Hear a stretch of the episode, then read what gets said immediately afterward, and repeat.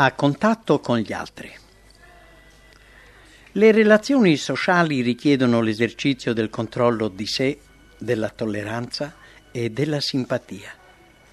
Noi siamo differenti dagli altri per disposizioni, abitudini ed educazione, sicché il nostro modo di vedere le cose varia. Giudichiamo in modi differenti. La nostra comprensione del vero e le nostre idee sul modo di vivere non sono uguali. Non ci sono due persone la cui esperienza sia simile in tutti i particolari. Le prove di uno non sono quelle di un altro. I compiti che uno trova leggeri per un altro possono essere gravosi e causare perplessità. La natura umana è così debole, ignorante, soggetta a errati giudizi che si dovrebbe far molta attenzione nel giudicare gli altri. Non conosciamo la portata dei nostri atti sull'esperienza altrui.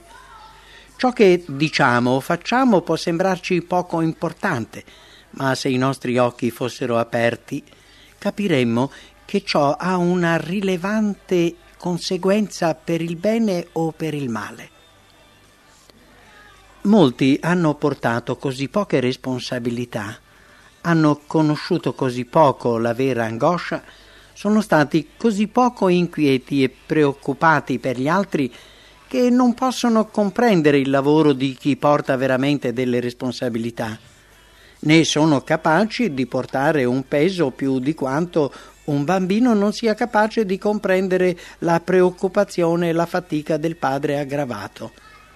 Il bambino può stupirsi per i timori e i dubbi del padre, gli sembrano inutili. Ma quando si saranno aggiunti anni di esperienza alla sua vita, quando egli stesso si troverà a portare certe responsabilità, guarderà indietro alla vita del padre e comprenderà ciò che una volta gli era incomprensibile.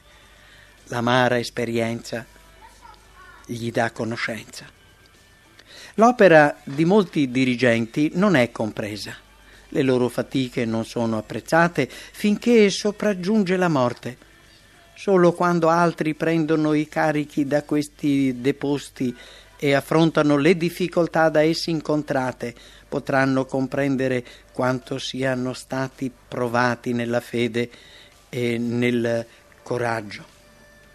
Solo allora perdono di vista gli errori che erano così pronti a censurare. L'esperienza insegna la comprensione. È Dio che permette che certi uomini abbiano posizioni di responsabilità. Quando errano, egli ha il potere di correggerli o di destituirli. Dovremmo stare attenti a non giudicare, perché è compito di Dio. A questo riguardo possiamo imparare molto dal comportamento di Davide verso Saul. Per la sua disubbidienza il Signore dichiarò che gli sarebbe stato tolto il regno. Eppure, come era tenera, cortese, tollerante la condotta di Davide verso di lui. Cercando di far morire Davide, Saul venne nel deserto ed entrò senza seguito proprio nella grotta in cui stava nascosto Davide con i suoi seguaci. La gente di Davide gli disse: Ecco il giorno nel quale l'Eterno ti dice: Vedi, io ti do nelle mani il tuo nemico, fai di lui quello che ti piacerà. E Davide disse alla sua gente: Mi guardi l'Eterno dal commettere contro il mio Signore, che è l'unto dell'Eterno, l'azione di mettergli le mani addosso, poiché egli è l'unto dell'Eterno. Il Signore ci ordina: non giudicate acciò che non siate giudicati, perché col giudizio col quale giudicate sarete giudicati, e con la misura onde misurate sarà misurato a voi. Ricordate che presto la cronaca della vostra vita passerà in visione davanti a Dio. Ricordate anche che Egli ha detto, O uomo, chiunque tu sii che giudichi, sei inescusabile perché tu che giudichi fai le medesime cose. Non ci possiamo permettere di irritarci per un vero o supposto torto subito. L'io è il nemico che dobbiamo temere di più. Nessuna forma di vizio è così funesta come la passione umana non controllata dallo Spirito Santo. Nessun'altra vittoria sarà così preziosa quanto la vittoria sull'io. Non dovremmo essere suscettibili. Non dobbiamo vivere per proteggere i nostri sentimenti o la nostra reputazione, ma per salvare anime. Interessandoci della salvezza delle anime, cesseremo di preoccuparci delle piccole divergenze che spesso sorgono nelle comunità qualsiasi cosa facciamo o pensino gli altri di noi, questo non dovrebbe turbare la nostra unione con Cristo, la comunione con lo Spirito Santo. Infatti, che vanto c'è se peccando ed essendo malmenati voi sopportate pazientemente? Ma se facendo il bene e pur patendo, voi sopportate pazientemente? Questa è cosa grata a Dio. Non vi vendicate. Per quanto potete, rimuovete ogni causa di incomprensione. Evitate l'apparenza del male. Fate tutto quanto sta in voi senza sacrificare i principi per conciliare gli altri. Se dunque tu stai per offrire la tua offerta sull'altare e quivi ti ricordi che il tuo fratello ha qualcosa contro di te, lascia quivi la tua offerta dinanzi all'altare e vai prima a riconciliarti col tuo fratello, poi vieni a offrire la tua offerta. Se vi vengono rivolte parole impazienti, non rispondete con lo stesso spirito. Ricordate che la risposta dolce calma il furore. C'è una forza meravigliosa nel silenzio. Rispondere a chi è irritato qualche volta serve solo a esasperare. L'irritazione presto si spenge di fronte al silenzio di uno spirito tenero e tollerante. Sotto una gragnuola di parole pungenti e di critica, mantenete la mente ancorata alla parola di Dio. Siano la mente e il cuore pieni delle promesse di Dio se siete maltrattati, ingiustamente accusati, invece di rispondere con ira, ripetete a voi stessi le preziose promesse. Non esser vinto dal male, ma vinci il male col bene. Rimetti la tua sorte nell'Eterno, confidati in Lui ed Egli opererà. Egli farà risplendere la tua giustizia come la luce, il tuo diritto come il mezzodì. Non v'è niente di coperto che non abbia a essere scoperto, né di occulto che non abbia a essere conosciuto. Hai fatto cavalcar degli uomini sul nostro capo?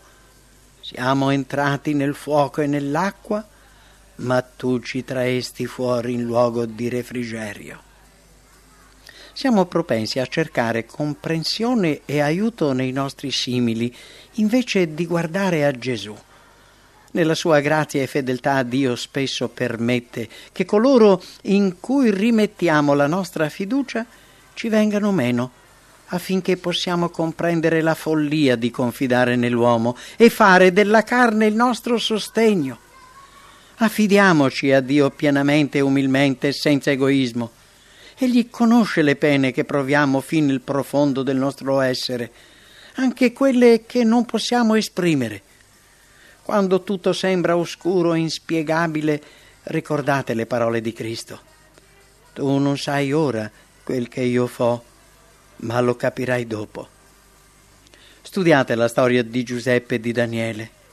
Dio non prevenne le congiure degli uomini che cercavano di far loro del male, ma fece in modo che tutti questi stratagemmi operassero per il bene dei suoi servitori che tra prove e conflitti avevano preservato la fede e la lealtà. Fin quando saremo nel mondo incontreremo avversità. Vi saranno delle provocazioni per provare il carattere, ma affrontandole con il giusto spirito le virtù cristiane si svilupperanno. Se Cristo abita in noi, saremo pazienti, gentili, tolleranti e allegri tra irritazioni e cruci Giorno per giorno conquisteremo l'io e svilupperemo un nobile eroismo. Questo è il compito che ci è stato assegnato, ma non lo si può compiere senza l'aiuto di Gesù, senza fermezza, sorveglianza continua e incessante preghiera. Tutti hanno una battaglia personale da combattere. Nemmeno Dio può rendere nobile il nostro carattere o utile la nostra vita se non diventiamo suoi collaboratori. Chi rifiuta la lotta perde la forza e la gioia della vittoria. Non dobbiamo tenere un elenco delle prove, delle difficoltà, delle pene e delle inquietudini. Tutte queste cose sono scritte nei libri e il cielo ne avrà cura. Mentre ci soffermiamo a contare le cose spiacevoli, ci lasciamo sfuggire quelle piacevoli sulle quali potremo riflettere, come la misericordiosa dolcezza di Dio che ci circonda in ogni momento e l'amore che meraviglia anche gli angeli per cui Dio ha dato il suo figliuolo perché morisse per noi. Se come operai di Cristo sentite di aver incontrato prove e difficoltà maggiori di quanto la sorte ha riservato ad altri, ricordate che per voi c'è una pace sconosciuta a chi non ha le stesse prove. C'è conforto e gioia nel servizio di Cristo. Il mondo deve vedere che la vita con lui non è un fallimento. Se non vi sentite allegri e gioiosi, non esprimete i vostri sentimenti, non gettate ombra sulla vita degli altri. Una religione fredda e senza sole non attrae mai anime a Cristo, anzi le allontana da Lui verso le trappole che Satana ha teso per i peccatori. Invece di pensare al vostro scoraggiamento, Pensate alla forza che potete rivendicare nel nome di Cristo. Afferrate con l'immaginazione le cose invisibili. Rivolgete il pensiero alle prove del grande amore di Dio per voi. La fede può sopportare le prove, resistere alla tentazione, sopportare ogni delusione. Gesù è il vostro avvocato. Tutto ciò che assicura la sua mediazione è la nostra disposizione. Pensate che Cristo non apprezzi coloro che vivono interamente per Lui? Non credete che visiti coloro che, come il diletto Giovanni in esilio, eh, si trovano in situazioni dure e difficili per amor suo? Dio non permetterà che uno solo dei suoi operai sinceri sia lasciato solo a combattere con impari forze e che sia vinto. Egli considera come preziosi gioielli tutti coloro la cui vita è nascosta con Cristo in lui. Di ognuno di essi egli dice, io ti terrò come un sigillo perché io t'ho scelto. Allora parlate delle promesse, parlate di Gesù e della sua volontà di benedire.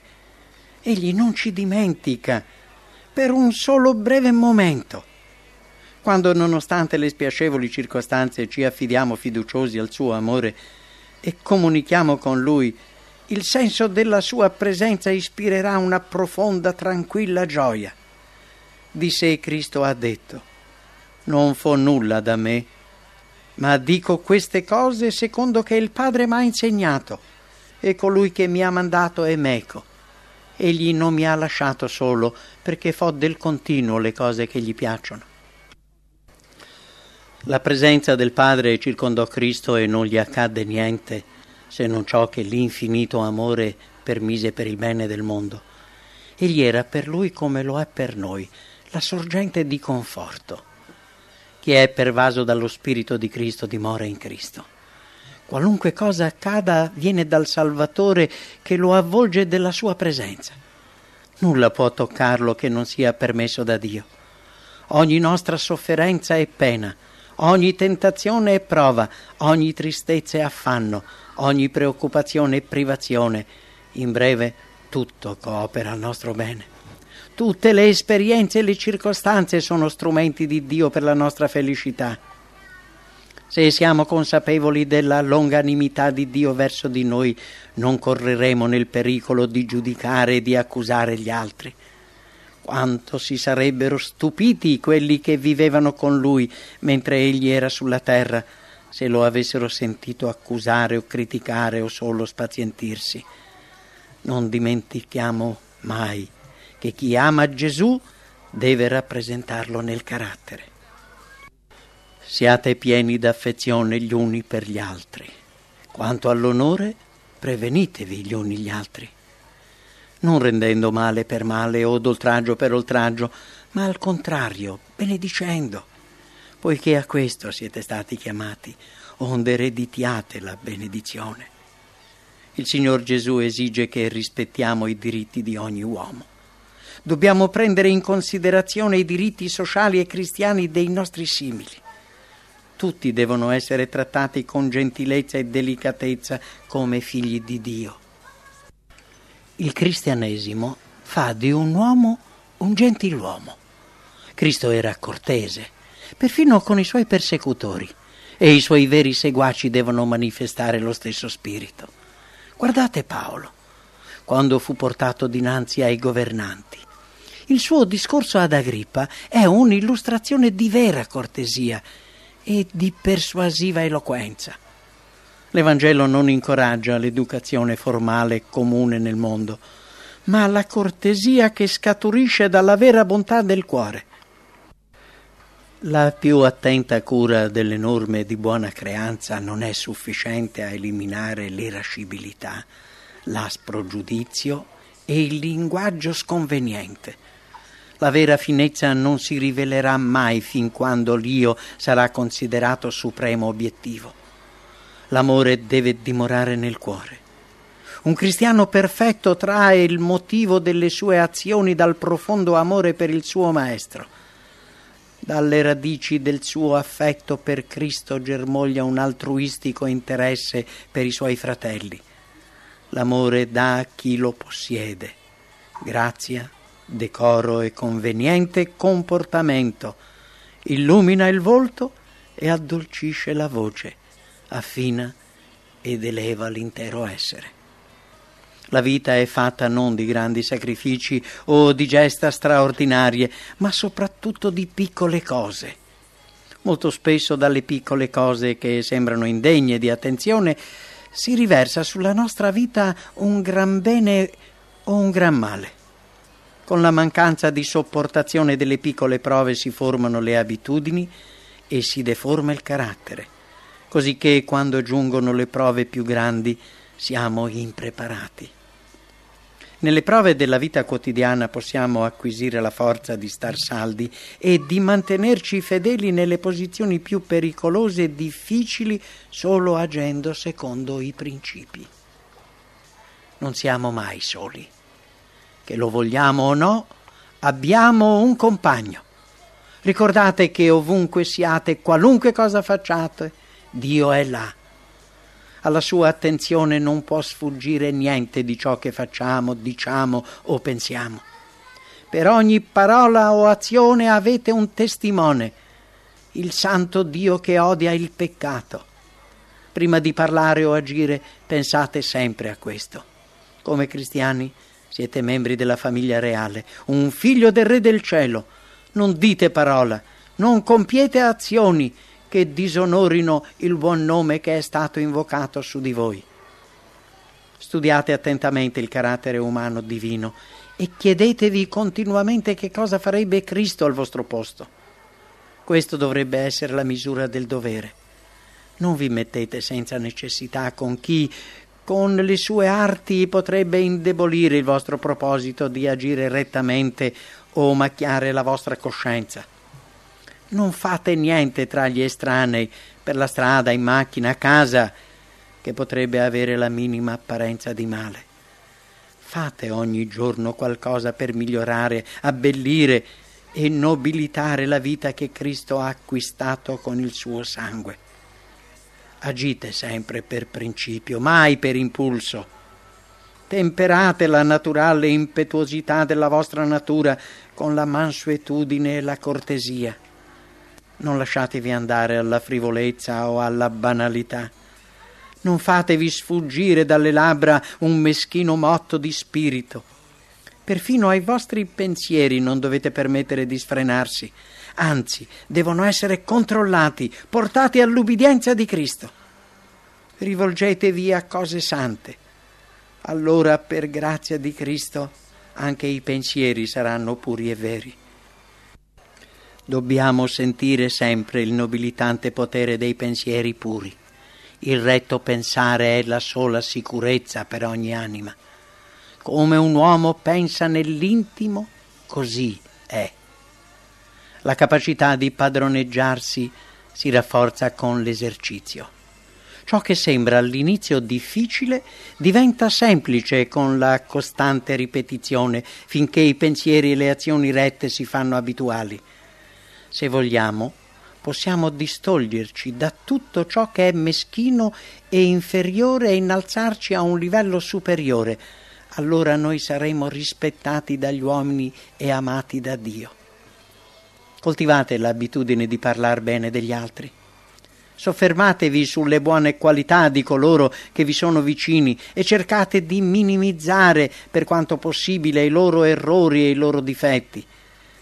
Quando siete tentati di lamentarvi per ciò che è stato detto o fatto, lodate qualcosa nella vita o nel carattere della persona che l'ha detto o fatto. Siate riconoscenti. Lodate Dio per il suo meraviglioso amore nel dare Cristo perché morisse per noi. Pensare ai nostri affanni non ripaga mai. Dio ci invita a pensare alla sua grazia e al suo insuperabile amore per essere pieni di lode. Gli operai zelanti non hanno tempo per indugiare sui difetti altrui. Non possiamo permetterci di cibarci della pula, dei difetti e delle mancanze altrui. La maldicenza è un coltello a due lame che ferisce più profondamente di chi parla, di chi ode gli sparge i semi della discordia e delle contese, raccoglie nella sua anima frutti di morte. L'atto stesso di cercare il male negli altri sviluppa il male in chi lo cerca. Soffermandoci sui difetti degli altri siamo trasformati a loro immagine, ma contemplando Gesù, parlando del suo amore e della sua perfezione di carattere, siamo trasformati a sua immagine contemplando l'alto ideale che ci è posto dinanzi, saremo innalzati a un livello puro e santo, fino alla presenza di Dio. Se questa è la nostra dimora, da noi si propagherà una luce che irradierà tutti quelli che ci sono vicini. Invece di criticare e condannare gli altri, ditevi, devo curare la mia salvezza se coopero con colui che vuol salvare la mia anima, devo vegliare su me stesso con diligenza. Devo togliere dalla mia vita ogni peccato. Devo vincere ogni difetto. Devo divenire in Cristo una nuova creatura.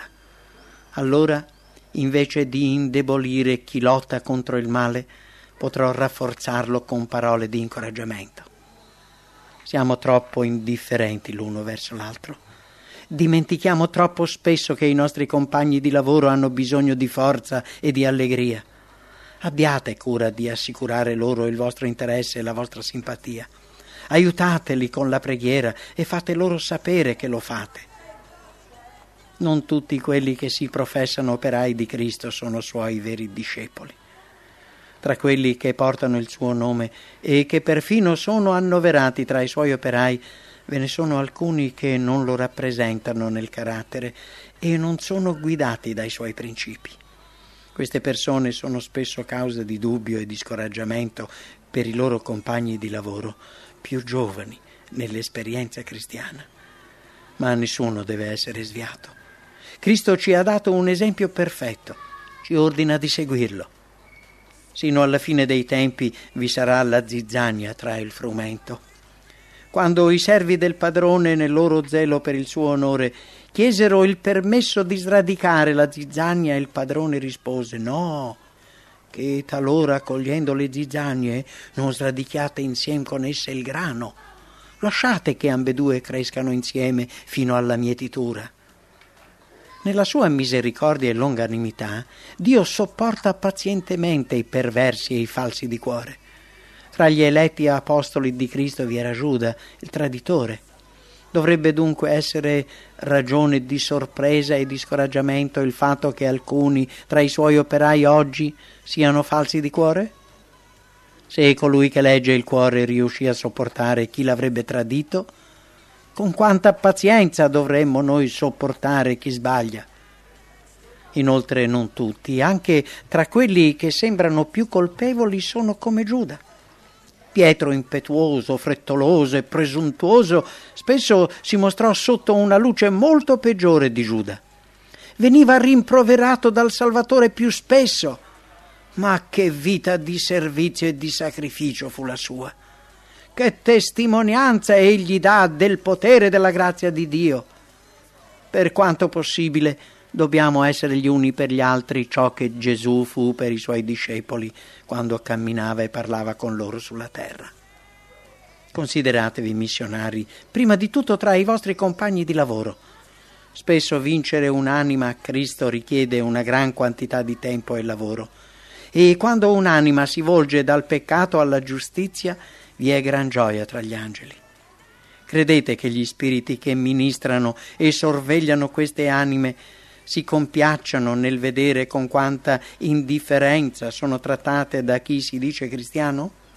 Se Gesù trattasse noi come troppo spesso trattiamo gli altri, chi di noi sarebbe salvato? Ricordate che non potete leggere nel cuore. Non conoscete i motivi che hanno indotto quelle azioni che vi sembrano errate. Molti non hanno ricevuto la giusta educazione il loro carattere è deformato, sono duri e legnosi e sembrano per ogni aspetto disonesti, ma la grazia di Cristo può trasformarli. Non metteteli mai da parte, non scoraggiateli mai, non portateli a disperare dicendo mi hai deluso. Non cercherò di aiutarti. Poche parole dette frettolosamente dopo la provocazione, proprio ciò che pensiamo si meritino, possono tagliare quei legami che avrebbero potuto legare al vostro il loro cuore. Una vita coerente, una paziente sopportazione, uno spirito imperturbabile sono sempre l'argomento più determinante e l'appello più solenne se avete avuto possibilità e vantaggi non concessi ad altri, considerate ciò e siate sempre insegnanti saggi, attenti e gentili, perché la cera abbia un'impronta forte e precisa del sigillo, non si deve premere con violenza e in modo frettoloso il sigillo su di essa. Ponete con attenzione il sigillo sulla cera morbida e con pazienza e fermezza spingete giù finché non si è indurita nella forma. Trattate le anime nello stesso modo. La continuità dell'influsso cristiano è il segreto della sua potenza e ciò dipende dalla vostra costanza nel mostrare il carattere di Cristo. Aiutate chi ha errato, raccontando le vostre esperienze, Mostrate che quando avete commesso gravi errori, la dolcezza, la pazienza e l'aiuto dei vostri colleghi vi hanno dato coraggio e speranza. Fino al giorno del giudizio non saprete mai quanto grande è l'influsso di un comportamento amorevole, dolce e rispettoso verso chi è incomprensivo, irragionevole e indegno.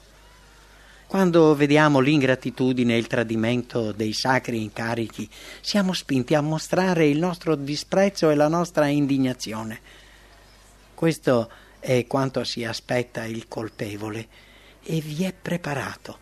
Ma una dolce indulgenza lo coglie di sorpresa e spesso risveglia i suoi impulsi migliori e suscita il desiderio di una vita più nobile. Fratelli, quando anche uno sia stato colto in qualche fallo, voi che siete spirituali, rialzatelo con spirito di mansuetudine. E bada bene a te stesso che talora anche tu non sii tentato. Portate i pesi gli uni degli altri, e così adempirete la legge di Cristo. Tutti coloro che si professano figli di Dio dovrebbero tenere a mente che come missionari verranno a contatto con ogni genere di mentalità. C'è il raffinato e il rozzo, l'umile e l'orgoglioso, il religioso e lo scettico, l'educato e l'ignorante, il ricco e il povero. Non si possono trattare tutti nello stesso modo, eppure tutti hanno bisogno di gentilezza e di simpatia.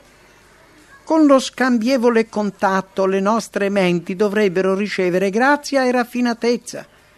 dipendiamo l'uno dall'altro, strettamente vincolati insieme da legami di umana fratellanza. Mediante le relazioni sociali la cristianità viene a contatto con il mondo. Chi ha ricevuto la divina illuminazione deve diffondere la luce sull'oscuro sentiero di chi non conosce la via migliore.